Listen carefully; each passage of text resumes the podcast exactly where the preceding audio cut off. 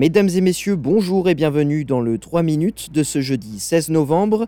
Léo Roussel, aujourd'hui au micro de SBS French News. Le président américain Joe Biden et son homologue chinois Xi Jinping se sont rencontrés ce mercredi en marge du sommet de l'APEC, le forum de coopération économique Asie-Pacifique à San Francisco en Californie. Les deux dirigeants se sont entendus sur la reprise des communications militaires entre les deux pays, mais aussi sur un accord portant sur la lutte internationale contre le trafic de stupéfiants. On écoute Guillaume Nodin, envoyé spécial de Radio France Internationale à San Francisco. Le président américain, qui se décrit souvent comme un optimiste, met en avant ce qui s'est bien passé, un accord pour reprendre la lutte contre le trafic international de stupéfiants, et notamment le fentanyl, cette drogue de synthèse qui tue plus que les armes et les accidents de la route aux États-Unis et dont les composants viennent de Chine. Une coopération sur les conséquences du développement de l'intelligence artificielle et enfin la reprise du dialogue sino-américain au niveau militaire pour éviter qu'un incident dégénère en crise ouverte.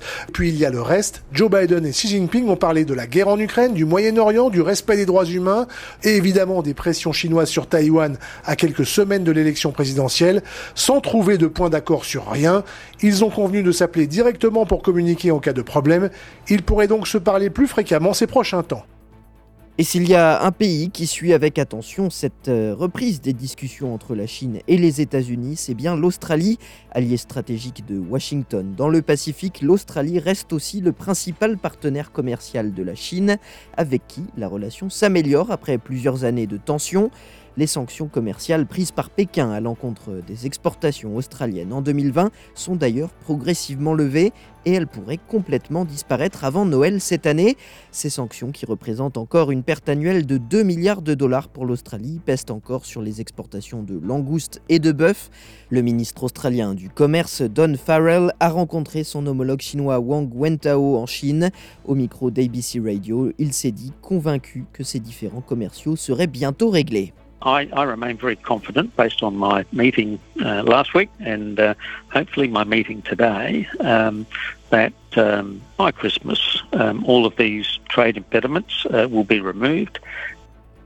En Australie, toujours, le ministre de l'Immigration Andrew Gilles a présenté ce jeudi un nouveau projet de loi pour imposer des restrictions sévères aux personnes tout juste libérées des centres de rétention d'immigration du pays.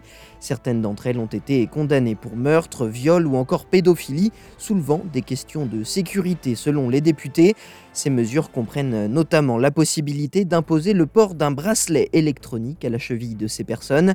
Tout manquement pourrait alors entraîner des amendes ou des peines de prison. Le ministre euh, Andrew Giles a déclaré que le gouvernement envisageait d'autres mesures pour assurer la sécurité des citoyens. While it is important that we enact this legislation as a priority, further safeguards are being considered. Community protection remains a fundamental priority, and the measures included in this bill are fundamental for providing the legislative framework to support this outcome. Voilà messieurs, dames, pour l'essentiel de l'actualité de ce jeudi 16 novembre. Je vous souhaite de passer une excellente soirée. J'aurai le plaisir de vous retrouver demain vendredi pour un nouveau bulletin du 3 minutes sur SBS French News.